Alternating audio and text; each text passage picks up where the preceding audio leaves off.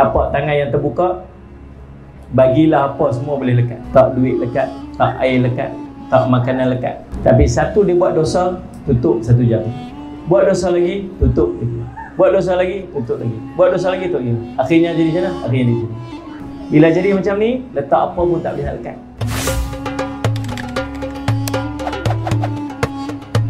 Bismillahirrahmanirrahim. Assalamualaikum warahmatullahi wabarakatuh Alhamdulillah Rabbil Alamin Wal aqibatu lil muttaqin Ala umuri dunia wa din. Asyhadu an la ilaha illallah Wa asyhadu anna sayyidana Muhammadan abduhu wa rasuluhu Wa nusalli wa nusallim ala habibil karim. Sayyidina Mustafa sallallahu alaihi wasallam Wa ala alihi wa ashabihi wa man tabi'ahum bi ihsanin ila yaumiddin Subhanaka la ilma lana illa ma 'allamtana innaka antal alimul hakim. Rabbi shrah li sadri wa yassir li amri wahlul 'uqdatam min lisani yafqahu qawli. Bismillahi ma syaa Allah.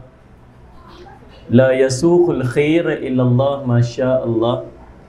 La yasrifu su'a illa Allah ma syaa Allah Maka min ni'matin fa min Allah ma syaa Allah wa la haula wa la quwwata illa billah al-aliyyil azim. Allahumma anta rabbi la ilaha illa anta khalaqtani.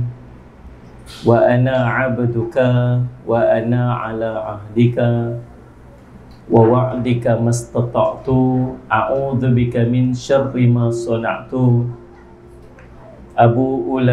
ni'matika 'alayya wa abu'u bi dhanbi faghfir li. Fa innahu la yaghfiru dhunuba illa anta amma ba'du. Alhamdulillah tuan-tuan uh, sidang hadirin dan hadirat yang dirahmati sekalian alhamdulillah. Puji syukur kita panjatkan kepada Allah taala. Dengan limpah kurniaan yang taufik di sisi Allah kita dapat bertemu lagi pada malam ini. Nah dua bulan kita bercuti bulan uh, 11 saya jatuh basikal bulan 12 saya buat operation. Bulan 1 kita jumpa. Alhamdulillah. Di terima kasih atas doa tuan-tuan semua. Saya pun dah boleh berjalan balik dah. Tak perlu bertongkat lagi dah. Cuma panas sikit tak kena aircon tu pusing macam ni sikit Zat. yang tu je masalah saya lah ni. Alhamdulillah tuan-tuan. Dan kita masih ber, masih berada pada hadis yang ke-36. Hadis 36 ni panjang, hadis yang panjang. Sallallahu alaihi wasallam Muhammad. Dan kita berhenti separuh perbincangan di hari itu dan kita nak sambung lagi perbincangan dia. Insya-Allah.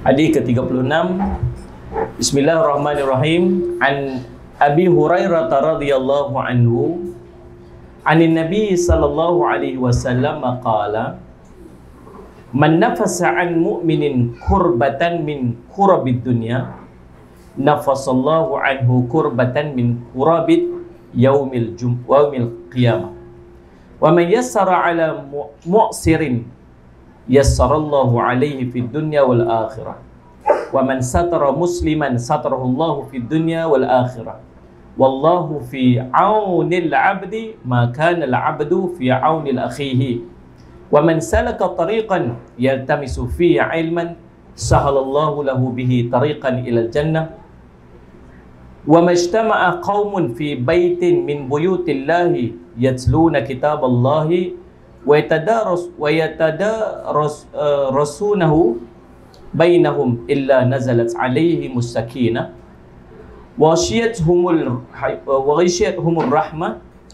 malaikatu wa dzakarahumullahu fi man indah wa man batta'a bihi amaluhu lam yushri' bihi nafs, uh, nasabuhu atau kama qala Rasul sallallahu alaihi wasallam rawahul Muslim daripada Abi Hurairah radhiyallahu anhu daripada Nabi sallallahu alaihi wasallam telah bersabda Barang siapa yang melepaskan satu kesusahan seorang mukmin daripada kesusahan-kesusahan dunia maka Allah akan melepaskan daripadanya satu kesusahan daripada kesusahan akhirat Barang siapa melapangkan seseorang yang berada dalam kesempitan, maka Allah akan melapangkannya di dunia dan di akhirat. Barang siapa menutup keburukan saudaranya, maka Allah akan menutup keburukannya di dunia dan di akhirat.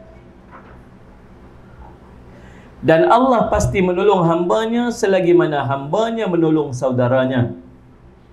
Dan barang siapa mengikuti satu jalan untuk menuntut ilmu Allah, maka Allah akan mempermudahkan jalannya untuk ke syurga.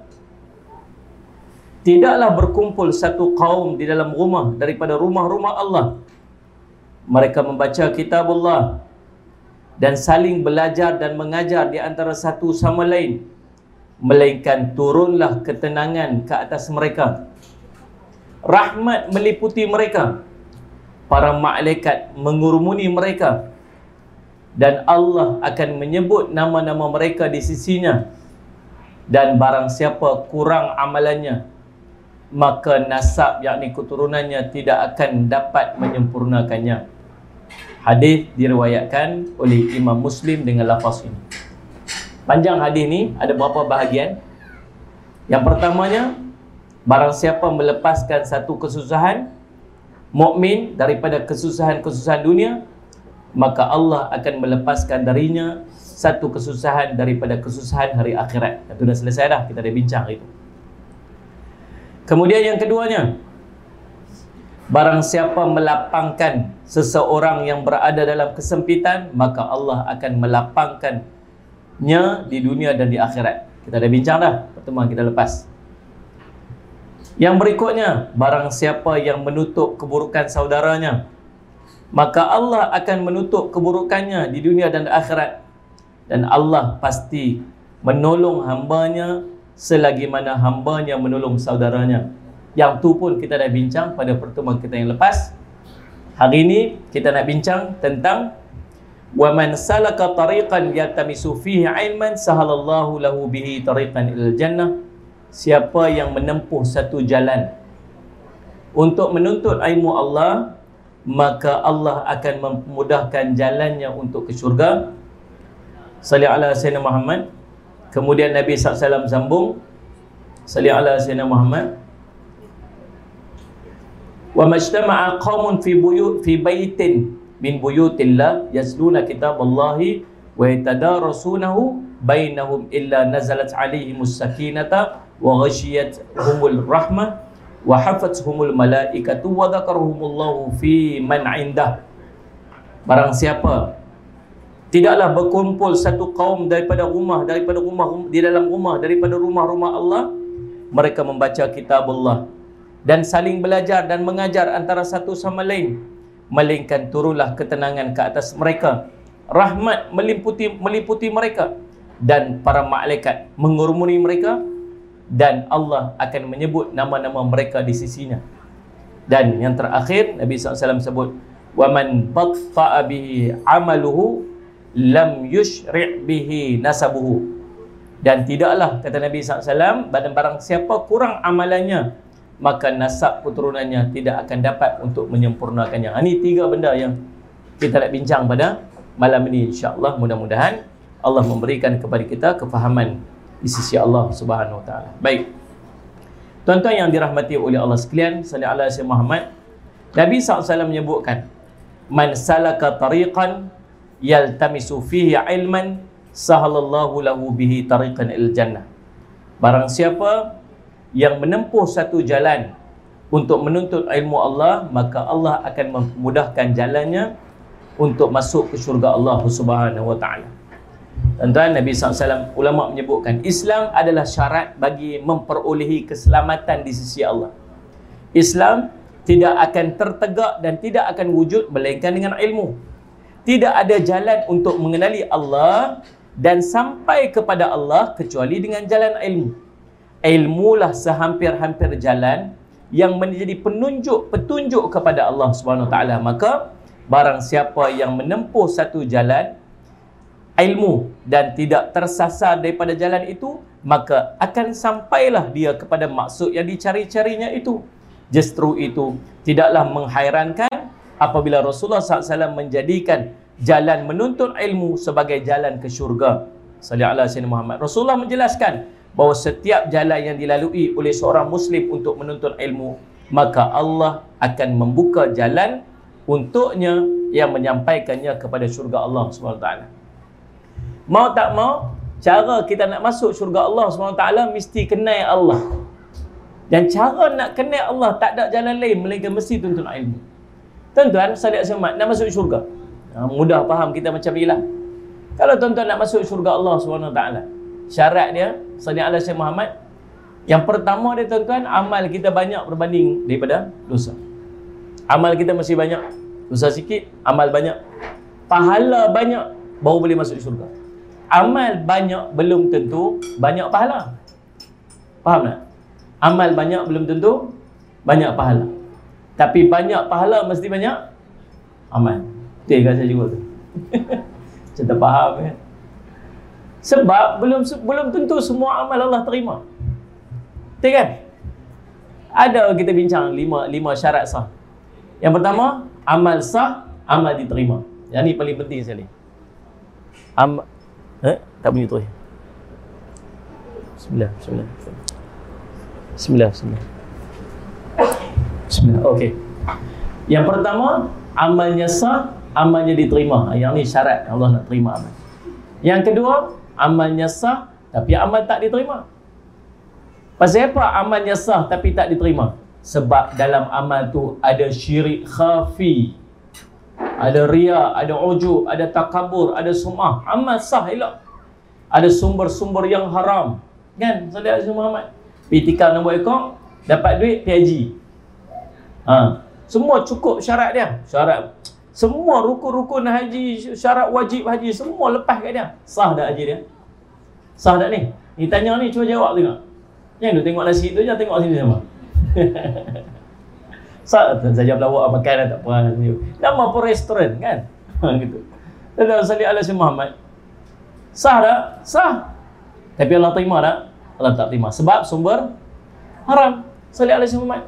Yang kedua, amalnya sah, amalnya tidak diterima. Yang ketiga, amalnya sah. Salih alaihi Muhammad. Amalnya diterima. Tapi dipadam oleh Allah pula. Pasal apa padam? Satu kes je. Ungkit. Buat amal, ungkit. Buat amal, sebut balik. Maka Allah padam. Nabi ibarat, Allah ibarat macam batu, ada tanah atas batu, hujan turun, dia cuci batu tu habis bersih. Nah, saya semat. Ada amal, amal sah tapi Allah padam. Yang keempat, amal sah. Eh sorry, amalnya sah. Ha. Amalnya diterima.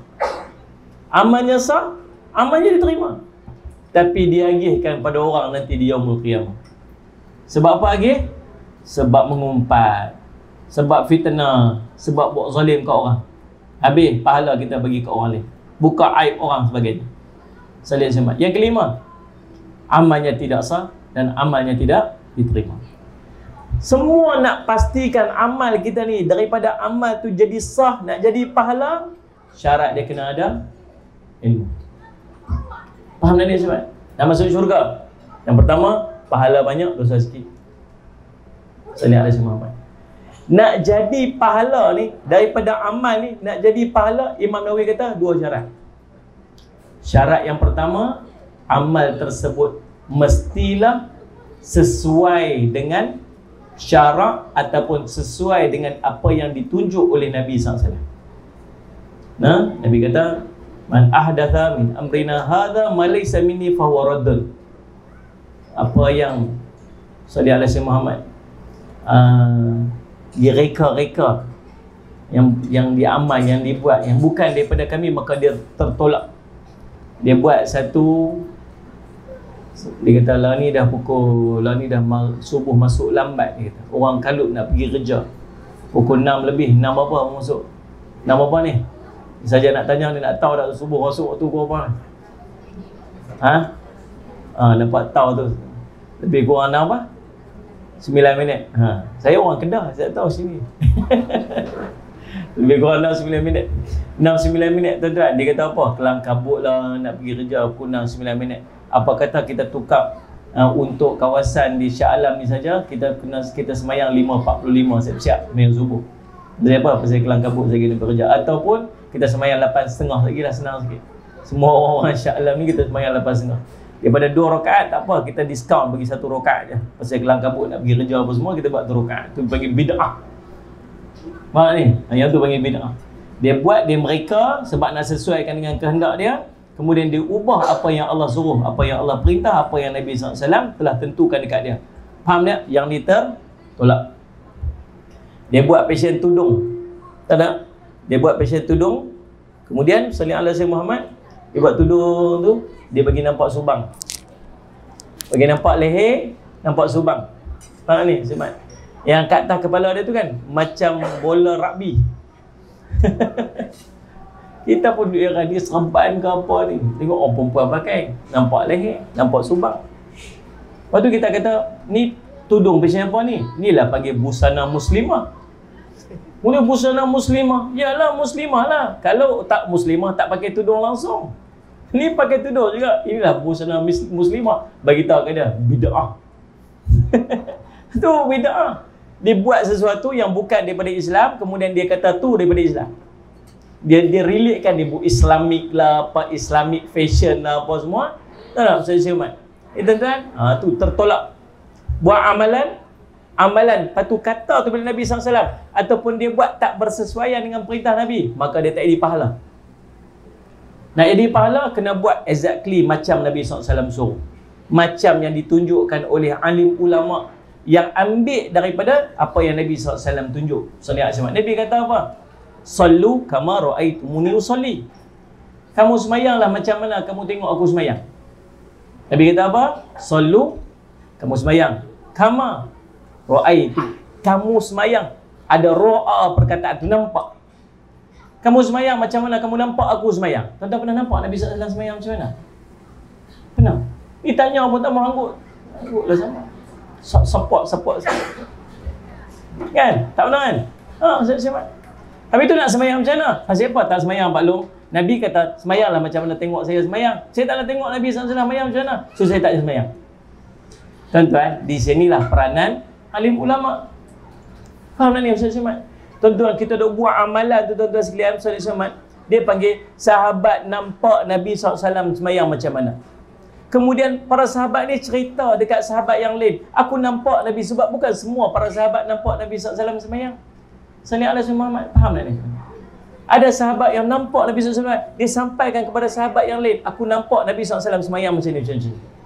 Kemudian sahabat tu pula. Ada tabi'in pula. Pi aku aku dapat daripada sahabat ni sahabat ni nampak Nabi SAW semayang semayang macam ni cerita daripada tabi'in sampai pada tabi'in sampai pada alim ulama akhirnya sampai dekat kita yang ajak kita semayang tu dia kita tengok dia ulama tu ajak kita semayang ulama ni tengok kemudian tengok tengok sampai kepada sahabat yang tengok Nabi SAW semayang itulah dia panggil kamu solatlah sebagaimana kamu melihat aku solat. Sebab nak belajar semayang kena tengok. Bukan boleh baca buku. Faham tuan-tuan sini Ustaz Jadi dalam amalan kita nak bagi jadi pahala kata Imam Nawawi syarat pertama dia mesti sesuai macam yang Nabi SAW suruh, macam Nabi SAW tunjuk. Syarat yang kedua kata Nabi kata kata Imam Nawawi nak bagi jadi amalan ni nak bagi jadi pahala mesti ikhlas kerana Allah. Amalan tu mesti ikhlas. Daripada lima benda yang saya sebut tadi ni tuan-tuan, ada di bahagian-bahagian dalam lima tu yang dia tak punya ikhlas tu yang tak jadi pahala. Dekat mana? Yang pertama, buat amal amal sah, amal diterima, dapat ikhlas. Yang kedua, amalnya sah, amal tidak diterima. Kat sini tak ada ikhlas. Pasal apa? Pasal ada riak, ada ujub, ada takabbur, ada sum'ah. Riak apa? Nak tunjuk ke orang amalan dia. Ikhlas nak? Muhammad. Salih Allah si Muhammad. Buat amal, ikhlas. Tak ikhlas, tak ada pahala. Baik. Dan salih Allah si Muhammad. Nak jadi amal yang syarat dia sama macam ditunjuk oleh Nabi SAW nak jadikan amal ikhlas kerana Allah dia mesti ada il ilmu boleh faham tak? kalau tak ada ilmu macam mana nak semayang macam yang Nabi SAW semayang kalau tak ada ilmu macam mana nak baca Quran kalau tak ada ilmu macam mana nak buat amalan macam yang Nabi SAW suruh kita buat maka nak dapat amalan macam Nabi SAW suruh dia kena ada ilmu. Sebab tu ulama sebut tak tak diterima amal yang dia buat tu ikut-ikut dia sendiri je, ikut-ikut orang. Pasal apa buat macam ni? Orang buat macam tu. Nak bagi Allah terima amal kita, mesti kita ada ilmu atas benda apa kita buat. Yang kadang-kadang kita ni tak mengaji dulu, kita bukan tahu tuan-tuan. Kita pun tak bersungguh untuk kita buat amal bila kita tak tahu. La ilaha illallah wa la syarika la lahul mulku wa lahul hamdu yuhyi wa yumiitu wa ala kulli syai'in qadir kan? Lepas maghrib, lepas subuh, kita buat bila kecil dulu tuan-tuan. Kadang buat tiga, kadang buat sepuluh, kadang buat tujuh. Ikut siapa? Ikut tu imam. Tu imam buat sepuluh, kita buat sepuluh. Tu imam buat tujuh, kita buat tujuh. Tu imam buat tiga, kita buat tiga. Tu imam tak buat langsung, kita tak buat langsung. Kadang tu imam buat sepuluh, kita pun tak buat. Tak pasal apa? Pasal kita buat ikut ikut orang. Kita tak buat atas ilmu. Sedangkan kita duduk mengaji. Bila mai duduk mengaji sini baru tahu, oh kata hadis Nabi SAW daripada Abi Dhar radhiyallahu an. Nabi SAW waktu maghrib dengan waktu subuh Nabi baca berapa kali? Sepuluh kali Allah bagi sepuluh pahala kebajikan Allah padang sepuluh dosa Allah angkat sepuluh darjat Allah jauhkan dia pada gangguan syaitan Allah jauhkan dia daripada perkara yang dia tak ingin pada sebut oh baru tahu. Baru kita buat berdasarkan kebenaran ilmu. Lepas ni tu imam buat tiga ke? Tu imam buat sepuluh ke? Tu imam tak buat ke? Kita buat apa? Sepuluh. Pasal kita buat atas ilmu. Boleh faham nak lesen ha? yang kedua salli ala sayyidina Muhammad ikhlas. Nak dapat ikhlas pun kena ada ilmu. Sebab kalau kita tak ada ilmu kita tak tahu macam mana nak cari ikhlas Salih Allah Sayyid Muhammad Lah, duk ingat kok boleh macam ni. Rupanya tak boleh. Nah, ilmu Salih Allah Sayyid Muhammad Nah, Sayyid Muhammad Nak dapat ikhlas. Ikhlas dia main daripada hati yang bersih.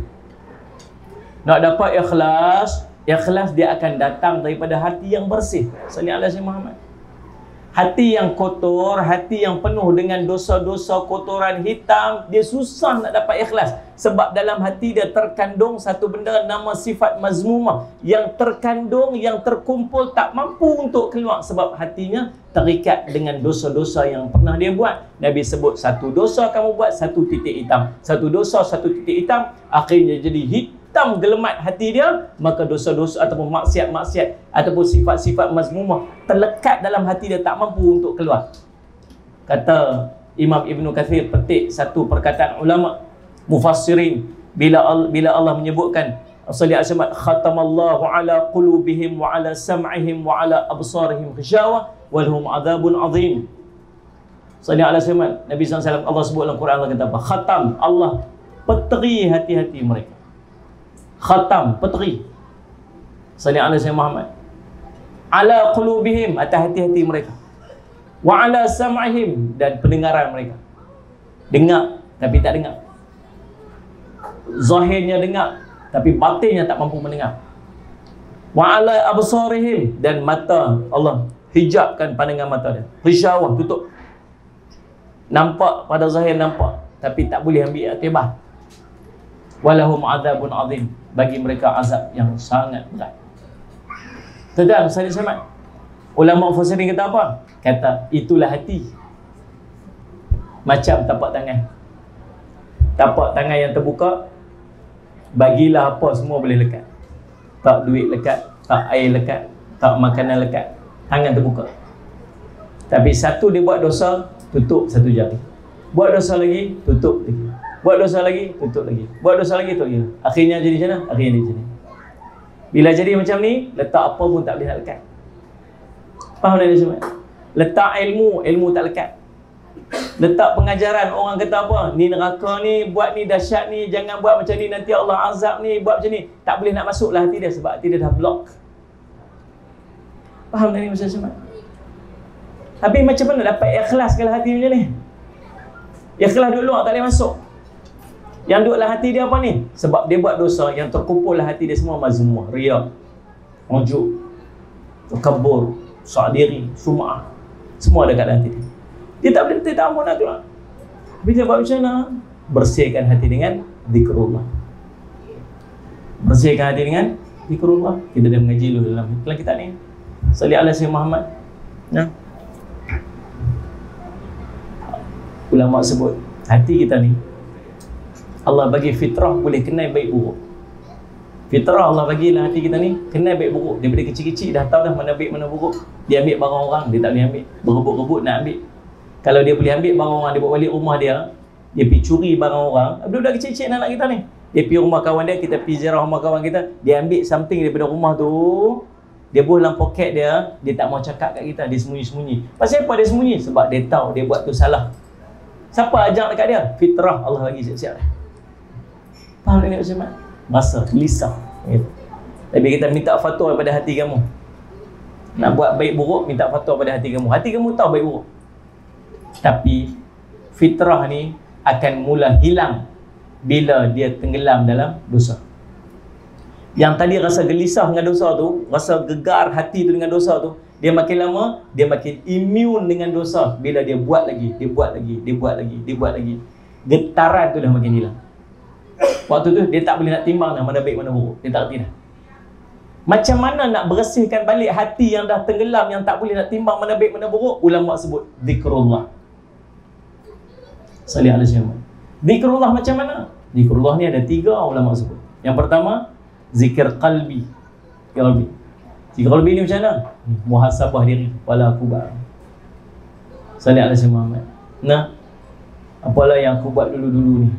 Muhasabah diri. Salih ala Muhammad. Kemudian, zikir qalbi ni gimana? Pi tengok, tengok kejadian alam. Pi tengok, pi tengok orang mati. Pi ziarah kubur. Boleh ambil pengajaran. Salih ala si Muhammad. Tuan-tuan. Ha.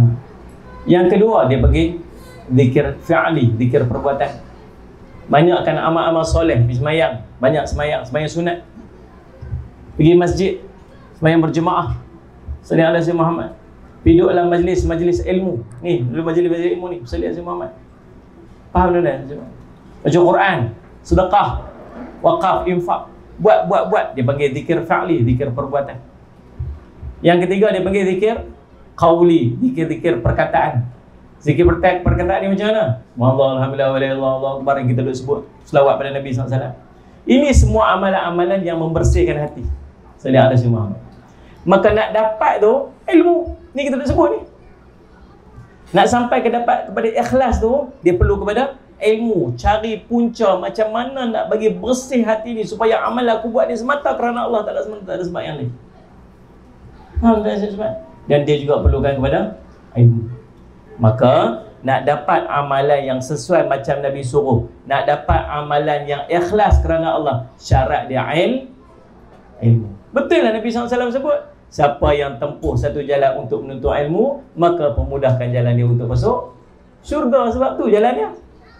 Salli ala Sayyidina Muhammad. Okey, faham tuan-tuan? Ha? Baik, Allahumma salli ala Sayyidina Muhammad. Tidaklah ada yang lebih berhak untuk dijadikan dalil bagi yang, ber, yang yang kita perkatakan selain daripada tindakan Allah menjadikan pembuka wahyu yakni wahyu yang mula-mula diturunkan kepada Rasul SAW adalah mengenai perintah supaya menuntut ilmu dan segala wasilah ataupun jalan untuk memperoleh ilmu itu ini adalah sebagai peringatan tentang nikmat ilmu kemuliaan kepentingan demi untuk mengenali kebesaran dan keagungan si pencipta dan bagi memahami rahsia-rahsia ciptaannya Baik, Allahumma salli ala Sayyidina Muhammad. Kedudukan ilmu dalam agama. Lantaran ilmu adalah jalan ke syurga, maka kedudukannya di dalam agama Islam amat tinggi dan mulia. Alim ulama mempunyai kedudukan yang mulia di sisi Allah dan hampir menyu, menye, menyamai kedudukan para nabi. Allah berfirman dalam surah Al-Mujadalah ayat ke-11, yarfa'illahu alladhina amanu minkum walladhina utul ilma darajat Allah mengangkat kedudukan orang-orang beriman daripada kalangan kamu dan Allah kurniakan ilmu salli ala sayyidina Muhammad di kalangan ilmu itu beberapa darjah. Tuan-tuan dalam ayat ni cerita macam mana Allah mengangkat darjat seseorang dengan ilmu yang Allah bagi. Lagi tinggi ilmu dia lagi Allah angkat darjat dia. Salli ala sayyidina Muhammad. Manakala Rasul SAW telah bersabda Salih ala Sayyid Muhammad Innal anbiya'a lam yuwarrithu dirhaman wala dinaran Innama warrathul ilma Faman akhadahu akhada Bihaddin wafirin Atau kama qal Rasul SAW Rawahu Tirmizi Sesungguhnya alim ulama tidak mewariskan dinar atau dirham. Adapun sesungguhnya mereka mewariskan ilmu maka barang siapa memilikinya sesungguhnya dia telah mengambil bahagian yang menguntungkan. Dan oh, ni guru saya sebut. Kita ni orang Melayu ni dia ajak anak dia satu benda salam cium tangan. Bukan tak? Nah ni satu adab. Orang Melayu ni penuh dengan adab. Penuh dengan adab. Tuan-tuan pergi duduk mana negara pun tuan-tuan akan tengok macam mana orang-orang negara tu dia sangat respect dengan orang Melayu. Pasal orang Melayu ni lembut dan penuh dengan adab. Kita makin lama kita dah makin blend. Kita dah dah kurang sikit dah adab. Kalau dulu-dulu kita ingat waktu kita kecil-kecil tuan-tuan bukan setakat lalu depan orang belakang orang pun kita kena tunduk Betul kan? Oh, orang duduk pergi makan mazirah rumah kita duduk lalu kat depan orang memang kena tunduk lah. Lalu belakang orang pun kena tunduk. Lah ni anak kita atas kepala orang dia lompat. Hilang kita dah hilang adab. Nah, saya sebab mana? Dulu tuan-tuan, salih Allah Muhammad. Nah, adab sangat. Dan salah satu pada adab orang Melayu tuan-tuan ialah salam cium tangan. Ha, tuan. Adab. Bagus tuan, salam cium tangan. Cumanya, saya sebenarnya, dia bukan syarat kita kita cium tangan semua orang. Semua orang Melayu dia kira kalau orang kecil dengan salam dengan orang besar dia cium tangan. Sebenarnya yang layak untuk kita cium tangan ialah pertama orang-orang hormat, orang-orang yang kehormatan, orang yang punya kemuliaan. Yang kedua ialah mak bapak. Mak bapak dan ke atas. Kalau anak kita tak kalau salam dengan orang yang dia common yang dia tak kenal dia salam salam macam tu dah madai dah untuk dia sebenarnya. Tapi tak apa kita ajak anak kita hormat orang tua-tua cium tangan. Tak ada masalah apa. Tuan-tuan, jadi mak bapak dengan siapa yang duduk di peringkat atas. Tu nenek, pak saudara, mak saudara yang macam tu. Ha, tu, tu salam cium tangan. Tapi satu lagi, suruh cium tangan. Siapa? Alim ulama. Nah, saya Sayyidina Ali pernah cium sahab, tangan sahabat seorang sahabat sebab apa? Sebab dia pernah ajak pada Sayyidina Ali satu. Dan salli ala Sayyidina Muhammad. Satu hari Imam Asy-Syafi'i rahimahullah taala duduk mengajar. Tengah duduk mengajar ni tiba-tiba ada seorang orang Arabi dia orang Badui dengan comoknya dengan apa masuk dalam majlis Imam Syafi'i boleh bangkit bangun daripada tempat dia mengajar tu pergi dekat Salih Allah Muhammad uh, dekat kawan yang tadi ni orang badui tadi pergi peluk dia. Cium-cium dia. Sampai orang duduk ni hmm, pasal apa? tak betul. Lalu ditanyalah kepada Imam Syafi'i apa yang kamu apa yang kamu buat ni wahai syekh? Dia kata tu guru aku. Tu guru aku Guru dia mengajar apa? Aku sedang mensyarahkan bab najis. Bab anjing. Ni aku tak tahu nak kenal mana anjing jantan, anjing betina. Macam tu lebih kurang lah. Lebih kurang macam tu lah. Saya tak ingat. Ataupun yang berkait dengan tu lah. Saya tak ingat. Tapi sekarang something related dengan anjing. Lalu dia kata, aku pergi berjumpa dengan orang ni dan orang ni ajak. Macam mana keadaan nak mengenal? Maka dia adalah guru aku dan aku bagi penghormatan yang sepatutnya untuk dia. Sampai macam tu Islam macam. Tuan-tuan musali ala Muhammad. Satu hari pada zaman Imam Malik. Seorang uh, salli ala Muhammad khalifah. Dia main. Dia dia nak belajar ilmu. Khalifah ni pun orang hebat. Dia nak belajar ilmu daripada Imam Malik. Lalu dia kata dekat pengawal-pengawal dia. Dekat orang kanan dia. Dia kata, tolong pergi dekat Imam Malik, bagi tahu dekat dia yang aku nak pergi belajar ilmu daripada dia salih Muhammad. Maka tuan-tuan, dia punya orang pembantu, pembantu khalifah ni pun, pergilah pergi jumpa dengan Imam Malik yang sedang mengajak di Masjid Nabawi, di Madinah. Bila sampai-sampai tuan-tuan, Imam Malik tengah tengah duduk belajar, tengah duduk mengajar. Salih Muhammad. Habis selesai, dia pergi jumpa Imam Malik. Wahai Imam Malik, khalifah. Khalifah ni orang nombor satu lah tuan-tuan. Khalifah. Khalifah jemput imam untuk pi jumpa dengan dia sebab dia nak belajar ilmu. Nak belajar apa? Tahu apa Imam Malik kata kat dia? Imam Malik kata, ilmu itu didatangi bukan mendatangi. Maksud kalau nak main belajar ilmu, main ngaji. Bukan suruh pergi kat dia. Tu kata kat siapa tu? Khalifah. Cuba dia main jumpa Ustaz Jafri tengok. Siapa? Sultan. Okey, tempah baju esok. Aizzah, Aizzah, kehebatan seorang ulama. Dia nak belajar, dia main sini. Bukan saya pergi kat dia. Tuan-tuan, pembantu-pembantu sultan ni balik tu. Oh, pergi damsyik tu, punya jom tu. Jumpa dengan sultan. Wahai sultan, Imam Malik kata kalau nak mengaji, kena pergi kat dia. Tapi sultan ni pun orang cerdik, orang baik. Dia kata, tak apa, kalau macam tak apa, kita pergi. Dia pun siap-siap-siap dengan dia punya apa semua, pengikut-pengikut dia apa semua dengan dengan sultan nak bergerak, tuan tahu kan. Lalu semua Allah bergeraklah dia pun sampai dekat tempat Imam Malik. Bila sampai-sampai dekat tempat Imam Malik, takdirnya waktu tengah teng, dia sampai tu waktu Imam Malik tengah mengajar. Sultan sampai tuan-tuan, semua orang macam Bayang saya tengah mengajar ni tiba-tiba dalam menteri mai. Dalam menteri dah. Faham ni? Masuk semua orang macam, oh. Kalau lah tuan-tuan, Perdana Menteri masuk ke Sultan masuk tuan-tuan, tuan-tuan agak mesti kecoh-kecoh kan? Orang tarik nak letak kerusi bagi dekat Sultan duduk. Saya lah tuan-tuan, dia Sultan kot. Ambil kerusi, nak letak bagi Salih Semat, Sultan duduk. Waktu tu tuan-tuan tahu, Salih Semat, tak Imam Malik bagi syarat apa? Saya kata apa? Suruh duduk apa? duduk bawah. Suruh sultan duduk bawah. Sultan duduk bawah ha? tapi Imam Malik Imam Malik sultan sila kat bawah sila. Dia Imam Malik syarah syarah apa apa apa ceramah ceramah kuliah kuliah kuliah kuliah, kuliah. habis-habis kuliah tuan-tuan orang semua terpinga-pinga lah. Allah bukan duduk macam kita ni.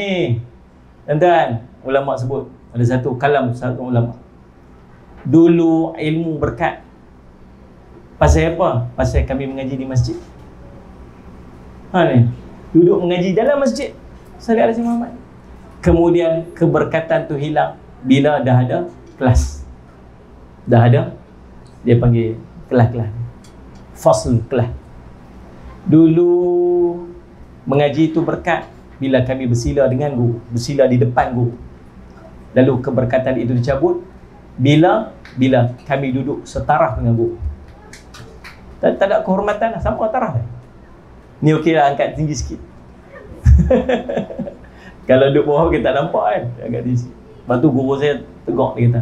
Bagi duduk guru tu tinggi sikit. Bukan pasal dia tu. Bukan pasal dia tu. Tapi pasal ilmu dia. Allah angkat darjah dia. Ha, Dulu ilmu kami berkat. Pasal kami mengaji ikhlas. Sekarang berkatnya hilang. Sebab semuanya sijil. Orang mengaji ni pasal sijil. Ni ni, orang mengaji hebat-hebat semua. Balik ni. Sijil lah sijil. Ya tak tak, tak boleh mengajar. Tidak Mat. Anda sekalian Musalli ala Sayyid Muhammad. Lalu subhanallah Sayyid Muhammad. Ke bawah, sila. Habis-habis kuliah. Habis kuliah. Imam Malik panggil sultan masuk bilik. Masuk-masuk bilik Imam Malik tarik kerusi. Tarik-tarik kerusi raja pun terus duduk bersila kat bawah. Tadi kena arah? Terus bersila kat bawah. Tak tak. Imam Malik tolak kerusi tu kata duduk di atas. Raja duduk di atas Imam Malik pula bersila duduk bawah. Dia kata pasal apa ni? Tadi saya duduk bawah duduk atas. Dia kata tadi saya guru kamu murid. Sekarang kamu raja saya ayat. Tuan-tuan Ustaz Muhammad, Allah mengangkat darjat seorang tu sebab ilmu dia. Salih alaihi Muhammad. Allah sebut dalam Quran. Tuan-tuan, dan sebab tu anak-anak kita suruh salam cium tangan guru. Pasal apa? Pasal dia mak bapak roh anak kita. Kita, anak-anak kita, kita mak bapak fizikal anak kita. Tapi guru-guru dia mak bapak kepada rohani anak kita. Kita lahirkan anak kita, kita jaga dia, kita bela dia, kita besarkan dia, kita bagi dia jadi orang hebat. Takat mana? Takat kita hidup atau setakat dia hidup? Betul tak ni? Saya kita hidup, salih sampai. Bergantung dekat mak, mak suap, mak apa, mak apa, mak tolong, mak apa semua. Mak mati, habis, tak tolong lah. Betul tak ni?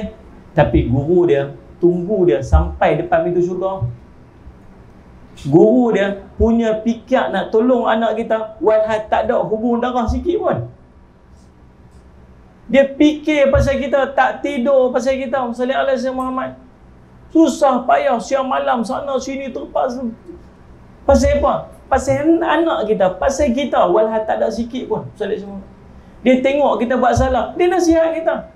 Jangan buat macam ni. Pasal apa marah sangat? Pasal dia sayang kat kita. Pasal apa dia sayang kita? Pasal dia bapa rohani kita. Walhai boleh tak kalau dia biar saja? Boleh tak? Kan ada salah apa pun. Happy ya? Kamu tak mau tak mau apa ni tutup aurat, happy ya? Bos apa kena menang dengan saya? Salih Allah saya Muhammad. Kita kita nasihat ke orang. Ni jangan pakai macam ni. Islam suruh pakai macam ni. Dia marah kat orang tu, kat, kat ustaz yang tegur dia. Dia kata, "Hey, you siapa?" You you siapa? No, you know. My father also ah, no, you don't care about me, no. Ma, Eh, ayah saya pun tak pernah tegur saya tahu. Eh, you siapa nak tegur-tegur saya? Anda, saya Muhammad. Pasal pada tegur? Sebab dia sayang kat kita. Pasal pada sayang kita? Pasal dia mak bapa roh, rohani kita. Dan dia punya nak selamat kita bukan sakat dia hidup, bukan sakat kita hidup. Dia nak selamat kita sampai kita boleh masuk syurga Allah. Walau sikit pun tak ada hubungan darah dengan kita.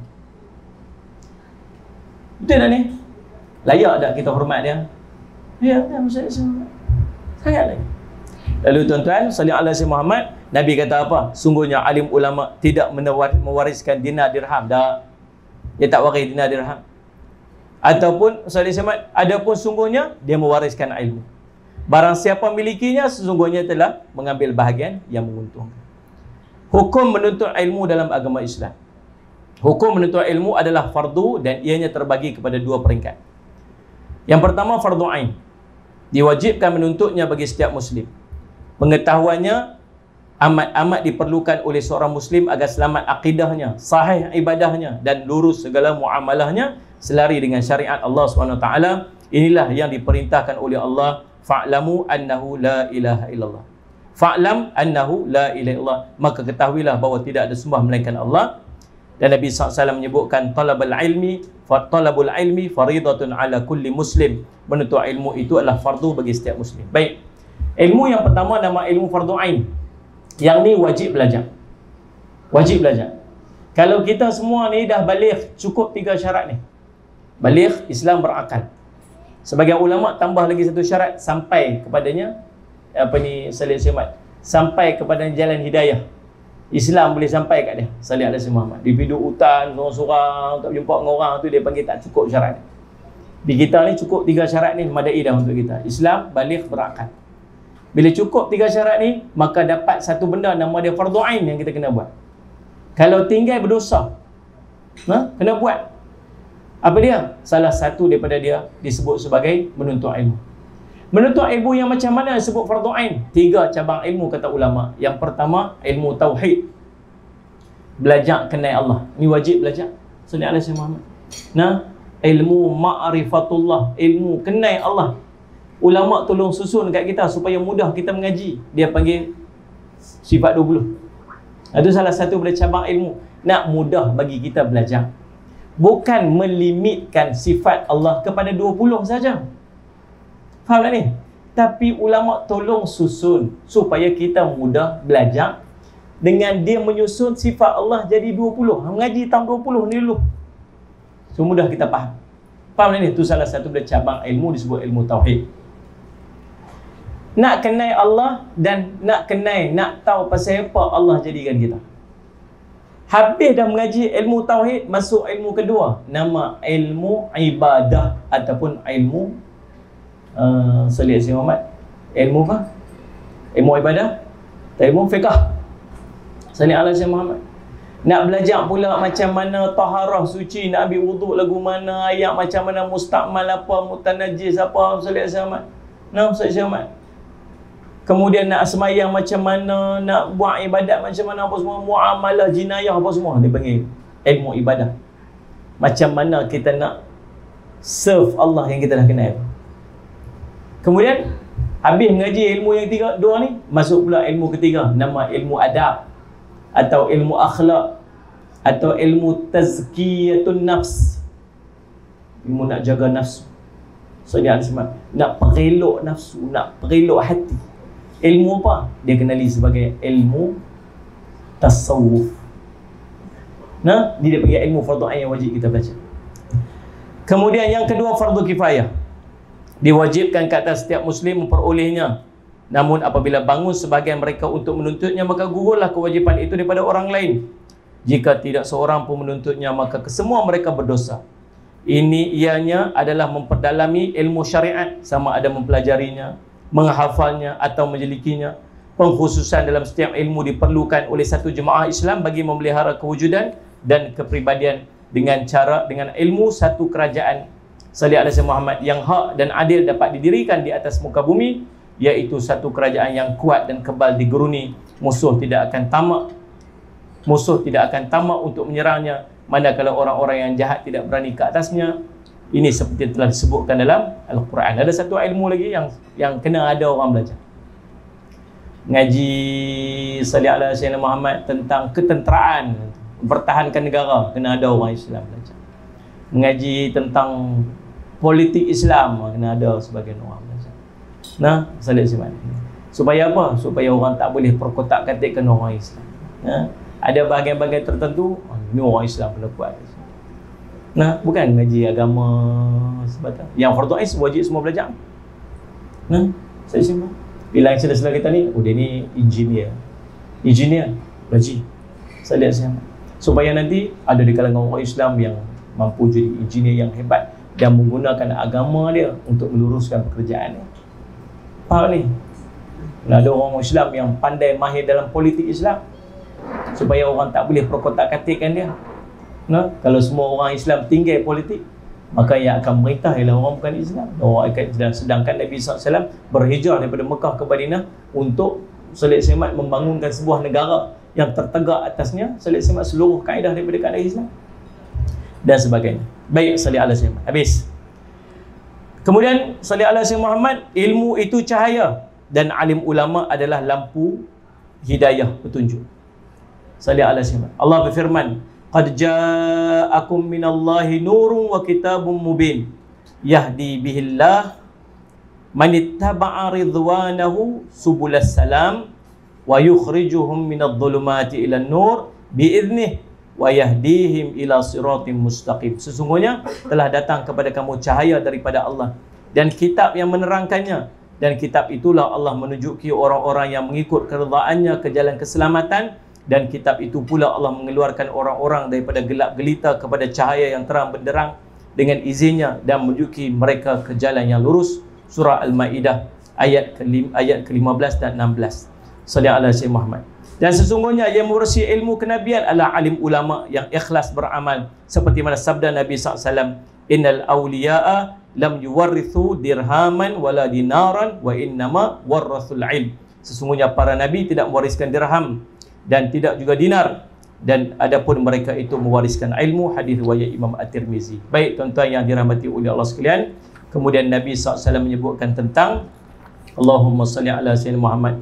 Barang siapa yang duduk salli ala sayyidina Muhammad dalam majlis-majlis ilmu, maka Allah akan memberikan kepadanya sakinah. Ketenangan. Tuan-tuan duduk dalam majlis ilmu ni tuan-tuan rasa macam tenang tak? Ha? Mau tak tenang kan? Oh. Salih ala Sayyidina Muhammad. Nabi kata apa? Salih ala Sayyidina Muhammad. Salih ala Sayyidina Muhammad. Nabi sebut, "Wa majtama'a qaumun fi baitin min buyutillah yatluna kitaballahi wa yatadabarusunahu bainahum illa nazalat alaihimus sakinah wa ghashiyatuhumur rahmah wa khafathumul malaika wa dhakarahumullahu fi man indah." Dan kata Nabi SAW Salih ala Muhammad. Apabila berimpun Satu kaum Amal-amal berimpun Fi baitin Dalam satu rumah Min buyutillah Daripada rumah-rumah Allah. Itu Tempat paling best sekali kita menuntut ilmu ni dalam rumah Allah. Dalam masjid. Lepas tu dulu madrasah-madrasah semua dalam masjid Waktu pergi duduk sekejap kat Yaman dulu tuan-tuan Tempat pengajian ni adalah masjid Masjid Dia ada Ribak dia panggil Dia ada bilik-bilik kecil-kecil Untuk pelajar-pelajar main daripada mata-mata duduk Duduk, duduk bilik-bilik kecil-kecil tu Syekh-syekh dia mengajak dekat tiang ni, tiang tu, tiang tu. Mengajak dalam masjid. Sampai lah ni, sampai sekarang ni. Masih ada lagi satu tempat nama Zabit. Tapi tengok duk kena bom lah ni kesian kat dia. Ada masjid. Itu tempat paling best lah menuntut ilmu. Tapi boleh tak menuntut ilmu tempat lain? Boleh. Ni kita duk ngaji ni, kalau tuntut ilmu ni. Bila kita menuntut ilmu, Nabi SAW sebut apa? Salih ala Muhammad. Apabila kamu melintas, salih ala Muhammad. Ya. Idza marartum bi riyadil jannah farta'u. Bila kamu melintas di satu tempat yang nama taman-taman syurga, farta'u, mai duduk singgah kata Nabi. Salih ala Muhammad. Sahabat tanya, "Ma riyadil jannah Rasulullah? Apakah itu taman syurga Rasulullah? Kita duduk hidup lagi ni. Macam mana taman syurga ni?" Kata Nabi SAW, Al-halaqatu dhikr. Halaqah-halaqah yang sedang duduk mengingati Allah. Ataupun al-majalisul ilm, majlis ilmu. Dalam satu riwayat Nabi SAW sebut seorang tanya, Ya Rasulullah, maghnimatu majlisul dhikr. Apa habuan kami duduk dalam majlis ilmu ni? Kami duduk dalam majlis zikir ni, apa habuan kami dapat? Kata Nabi SAW, Al-ghanimatu majlis dhikr, al-jannah, al-jannah habuan yang akan kamu dapat dalam majlis ilmu ni syurga-syurga kata Nabi SAW dan inilah kita duduk ni. Dia panggil halaqah zikir dia panggil majlis ilmu. Nabi gelar dia sebagai taman syurga. Kita boleh duduk taman syurga ni tuan-tuan? Ni mudah-mudahan Allah akan bagi kat kita taman syurga yang sebenar-benar. Sebab kalau kita di dunia pun tak suka duduk taman syurga macam mana Allah nak bagi duduk taman syurga kat sana Nah, Ustaz. Boleh main ni bukan sebab seronok main kan. Kita boleh main ni bukan sebab kita excited ke sebab nak explore ke nak tahu macam mananya kuliah kat alam restoran. Udah pernah orang buat kita nak tahu nak try tengok pergi tengok sekali. Dah. Allah jemput kita main. Sebab tu gembira lah tuan-tuan. Selagi Allah tu jemput kita main duduk majlis ini. Ustaz Ismail. Sebab ramai orang Allah tak jemput dia. Nabi SAW sebutlah hadis yang sahih. Salih ala sayyidina. Man yuridillahu bihi khairan yufaqihu fi din. Tuan pegang hadis ni lelak. Man yuridillahu bihi khairan yufaqihu fi din. Kalau Allah nak kepada seorang itu khairan, kebaikan. Kebaikan apa? Kebaikan dunia, kebaikan akhirat dan sampai dia masuk syurga. Kebaikan, kemuncak kebaikan dia duduk dalam syurga tengok wajah Allah. Kalau Allah nak kepada kebaikan dunia, kebaikan akhirat, yufaqihu Allah akan bagi dekat dia. Allah akan faqihkan dia dengan agama. Bukan dia cari, Allah bagi kat dia. Salih Allah Jadi, seronoklah tuan-tuan. Kata Alhamdulillah selagi Allah duk jemput kita mai duduk majlis ini. Mudah-mudahan Allah pilih kita juga duduk di taman ilmu yang sebenar-benarnya dalam syurga Allah SWT. Dalam kita sini. Jadi subhanallah saya Muhammad kita duduk berimpun kata Nabi SAW Salih ala Sayyid Muhammad Yatluna kitab Allahi wa yatadarasunahu bainahum dia duduk baca kitab Allah saling belajar dan mengajar antara satu sama lain. Dia duduk baca kitab Allah baca hadis di Nabi SAW dia belajar dia mengajar. Salih Al-Syifat duduk macam ni masing-masing buat peranan. Tuan-tuan yang dirahmati sekalian Tadi baru saya tengok satu video. Seorang syekh Dia duduk ceramah tengah ceramah. Oh dulu cerita fasih.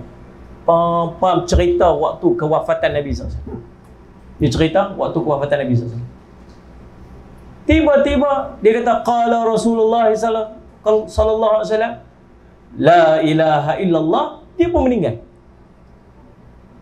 Dia kadang saya duduk tengok juga kadang ada juga video-video kadang orang yang nak tumbang ke apa semua dia mulut jadi pelat lah ataupun dia macam faham tak ni? Dia macam nak pengsan lah dia macam apa? Tak yang ni duduk cakap fasih pam pam ceramah ceramah. Cakap je lah. Sampai talas dia kata Nabi SAW macam tu lebih kurang. Nabi mereka berkata la ilaha illallah. Bukan mereka berkata hadis tu bukan sambung dengan la ilallah tu tak. Dia tutup la ilallah kemudian dia tumbang-tumbang semua tu katanya dia syahid katanya dia meninggal. Pilih saya tuan-tuan subhanallah Nabi kata man man akhiru kalam bila illallah dakhal jannah. Siapa yang last penutup kalam dengan la ilaha maka dia masuk syurga. Real tuan-tuan. Alaihi pasal apa? Sebab Allah pilih dia duduk dalam majlis ilmu tu kan salih alaihi wasallam ulama sebut kamu akan mati tak benda apa kamu suka buat. Ya Kamu suka buat apa Allah kamu mati. Celah-celah. Ada orang suka semayang, mati celah-celah semayang. Ada orang suka baca Quran, ni mati celah baca Quran. Berapa ramai orang Sayyidina Umar, Sayyidina Osman radhiyallahu anhu mati setengah baca Quran. Pasal apa? Pasal dia ahli Quran. Dia yang membukukan Al-Quran. Dia sangat dekat dengan Quran. Dia orang yang sangat hebat dengan bacaan Al-Quran. Allah Allah matikan dia tengah baca Quran. Salih ala Muhammad. Nah, ada orang suka sangat majlis ilmu Allah pilih dia mati dalam majlis ilmu ya Allah tuan-tuan salih Allah jadi salih Allah Muhammad duduk di kalangan dia. Baca belajar mengajar. Apa yang Allah akan bagi kat dia? Kata Nabi SAW Allahumma salli ala sayyidina Muhammad. Nazalat alaihi sakinah Allah akan menurunkan kepada mereka ni as-sakinah tenang. Tenang ni bukan sakat dia dapat kat sini. Tenang ni dia bawa oleh hidup dia. Sebab tu seorang pergi berjumpa dengan Allah Mas'ud radhiyallahu anhu dia kata wahai Allah Mas'ud saya ni gelisah gelisah rasa serabut rasa tak tis Salih ala Sayyid Muhammad. Apa amalan yang saya boleh buat ni supaya hilang kegelisahan saya ni? Tak kata kata Ibn Mas'ud apa? Kamu pergi duduk dalam majlis ilmu. Jauh hati kamu akan jadi tenang. Lagi sekali saya tanya, asal tenang tak? Asal pukul 10 lebih tak nak berhenti macam dulu belajar elok. Tahu tak? Berapa banyak kegelisahan dalam kehidupan kita Allah cabut kegelisahan itu dengan ilmu. Habis sebut. Saya sebut. Ada orang rasa sempit. Orang gelisah sempit. Dia meduk dalam majlis ilmu. Tiba-tiba ulama tu cerita kat dia man lazima al istighfar siapa yang melazimi istighfar salli ala sayyidina Muhammad maka salli ala sayyidina Allah akan melepaskan kegelisahan dalam hati dia. Hati dia jadi gelisah kesempitan Allah lepas. Kegelisahan Allah tenang. Wa yarzuqu haythu la tasib dan Allah akan menggunakan pada rezeki yang tidak disangka-sangka. Oh banyakkan istighfar. Balik astagfirullahalazim hati dia tenang. Dia jumpa solution dalam dalam majlis ilmu. Faham tak? Contoh. Jadi sakinah yang dia dapat tu bukan setakat waktu dia duduk dalam majlis ilmu. Sakinah ni dia bawa dalam kehidupan dia. Lepas tu sebab tu ulama suruh jangan tinggal majlis ilmu lebih tiga hari. Eh. Lepas tiga hari dia main balik keras balik keras. Hati dia main keras. 40 hari tak pi habis. Nah. Jangan mula ponting dia ponting sekali esok dia malas nak pergi. Saya tak pernah tengok berita kan? Kecuali hari tak ada hari ni saya tengok berita. Ubah rupanya duduk pati hari ni. Pasal kuliah pukul 9 kan? Jadi pukul 8 tu boleh tengok berita sekali. Dua tengok oh dia ralik oh tengok berita. Baru tahu rupanya best berita ni. Tentang, ada hari tak ada kuliah tengok-tengok ada drama pukul tujuh. Wow! Lagi best tu.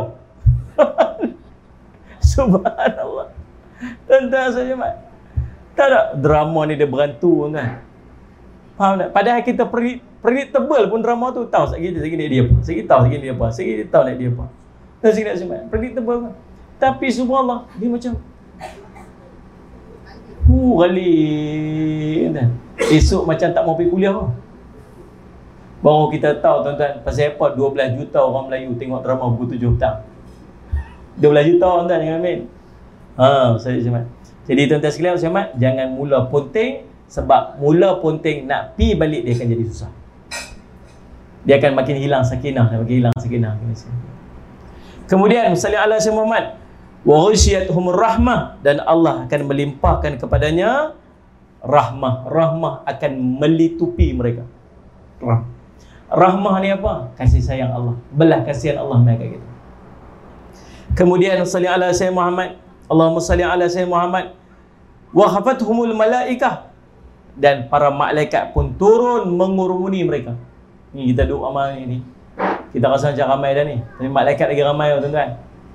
Faham ni? Ni duduk celah-celah kita ni malaikat belakang ni. Salat semua. Malaikat ni bila dia duduk dengan kita, dia bukan duduk saja. Malaikat bila duduk dengan kita ni, dia akan buat kat kita, dia akan bacakan kita doa. Doa, dua doa dia minta. Yang pertama, Allahumma gfir lahu. Ya Allah, ampunkanlah dosa dia. Lagi kita duduk dalam majlis ilmu, lagi tak bangun keluar dari ilmu, Ya Allah ampun dosa dia, Ya Allah ampun dosa dia, Ya Allah ampun dosa dia, Ya Allah ampun dosa dia, Ya Allah. Doa malaikat ni tak pernah tertolak kan. Kalau kita nampak lah dosa-dosa berguguran ni waktu duduk dalam majlis ilmu ni, kita tak mau keluar majlis ilmu tuan. Saya nak berhenti dah ni, kita Ustaz jangan berhenti ya Ustaz. Seramah lah pukul 12 lagi pun tak apa. Apa duduklah sini aku nak balik. tuan, kalau kita nampak dosa-dosa kita berguguran. Saya sembah. Kemudian malaikat doa apa lagi? Warhamhu ya Allah kau sayanglah kat dia. Kau belahlah kat dia. Kau kasihanilah dia ya Allah. Salih Ahmad tuan-tuan.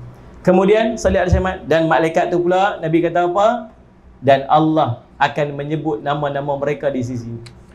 Nama-nama kita semua tercatat dan disebut di sisi Allah. Maaf nak Ahmad duduk majlis ilmu Allah bukan duduk saja tuan-tuan. Ya Allah. Hebat. Lalu tuan-tuan, Nabi SAW tutup hadis Nabi kata apa? Salih ala Sayyid Muhammad. Dan barang siapa yang kurang amalannya, maka nasab keturunannya tidak akan dapat menyempurnakan. Nabi tutup, luak-luak daripada bincangan tadi ni, benda lain, Nabi kata apa? Siapa yang kurang amal waktu hidup di dunia. Tuan-tuan, nak buat amal, buat amal waktu hidup, jangan tunggu mati nak minta tolong orang lain buat kat kita. Ingat saya pesan. Nah, saya.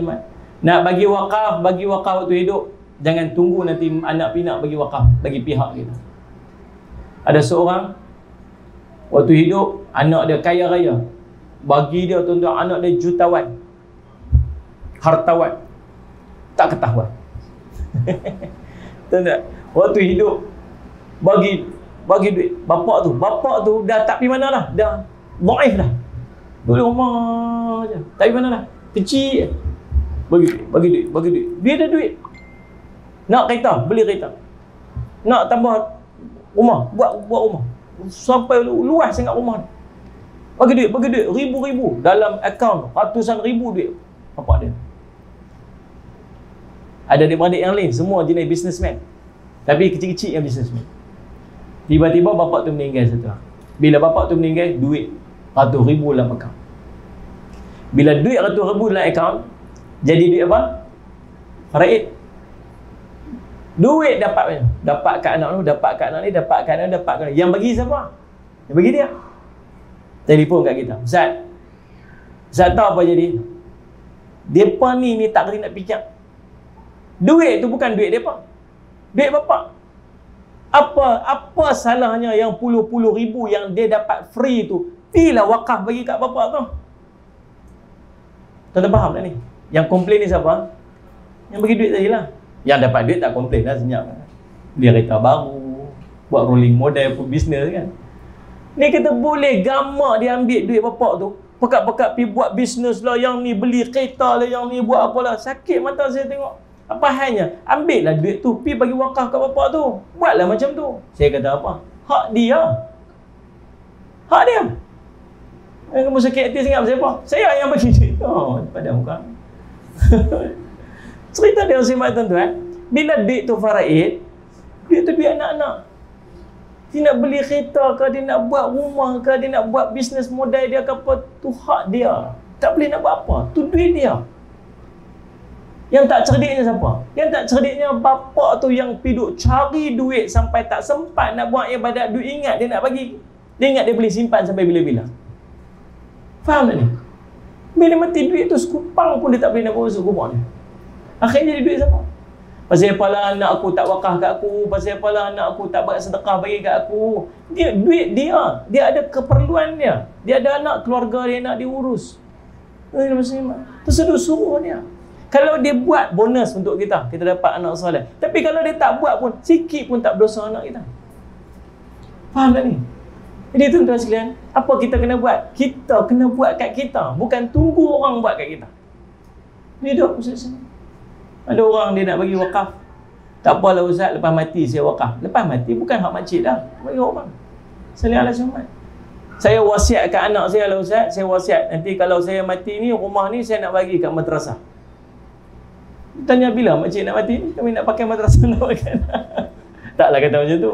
Tapi kata, kalau dia wasiat nak bagi kat dia wasiat nak bagi dekat madrasah selepas dia mati yang valid wasiat tu hanya satu per tiga aja daripada harta dia Zalim sebab, sebab dia akan jadi hak anak dia sebab tu nak bagi bagi waktu hidup jangan tunggu mati oh dah sayang Makcik sayang gelang gelang sayang lah gelang ni pohkong lah king kong lah bata ni lah ni Salih Semat dia panggil apa uh, apa ni Salih Semat ni dia panggil apa tu? Kenangan apa dengan sayang.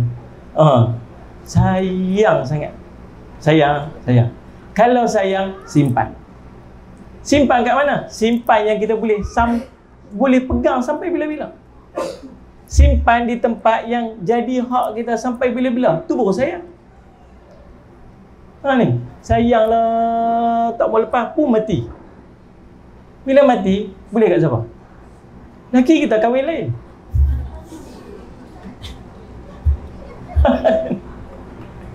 Dia bagi kat yang baru. Kita lah kubur kata kalau buta tu.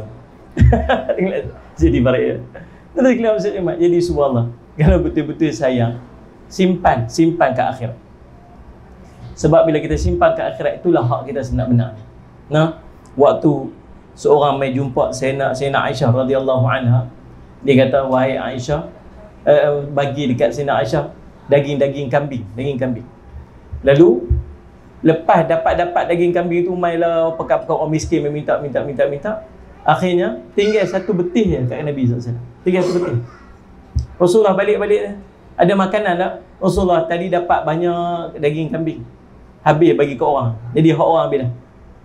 Yang hak kita ni tinggal betih ni. Nabi kata apa? Salah Aisyah. Hak kita sebenarnya tu yang kita bagi ke orang itu. Itulah hak kita sebenarnya. Yang confirm jadi hak kita dah. Yang tak tak akan berkurang tak akan beralih hak tangan ni yang duduk kat kita ni belum tentu jadi hak kita. Nah sini tu misconception ni misconception. Kita faham. Kita faham salah fahamnya kita ni dengan hak kita yang sebenar-benar hak kita sebenar-benar orang beriman ni apa yang kita simpan ke akhirat kita dan Allah tak tak simpan saja Allah ganda sampai 700 kali ganda kalau sedekah Salih ala sayyidina Muhammad. Nah, jadi tuan-tuan sekalian muslimat, buat siap-siap waktu hidup ini. Sema, nak semayang banyak-banyak, semayang banyak. Nak baca Quran, baca Quran. Yang harap nanti orang tolong baca Quran kat kita. Orang pun letih dah urusan ni dia nak buat. Salih ala sayyidina Muhammad. Nah, tuan-tuan sekalian. Jadi, tuan-tuan, ha, jadi Nabi kata apa? Barang siapa yang kurang amalannya, maka nasab keturunannya tidak akan dapat untuk menyempurnakan dia. Wallahu subhanahu wa ta'ala alam. Pertemuan kita akan datang, kita akan masuk pada hadis yang berikut dia. Sallallahu alaihi Muhammad. Hadis uh,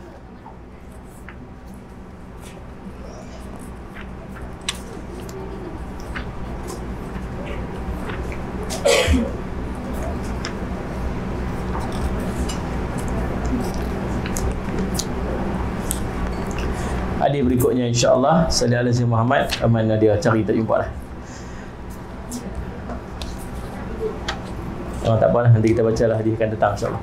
Bismillahirrahmanirrahim. Alhamdulillahirabbil alamin wassalatu wassalamu ala rasulil amin sayyidina Muhammadin wa alihi ajma'in. Allahumma faqihna fid din wa 'allimna ta'wil wa min ibadakas salihin wa hdina siratal mustaqim. Allahumma arina haqqan haqqan warzuqna ittiba'ah wa arina sallallahu ala sayyidina Muhammadin wa ala alihi wasallam. Alhamdulillahirabbil alamin.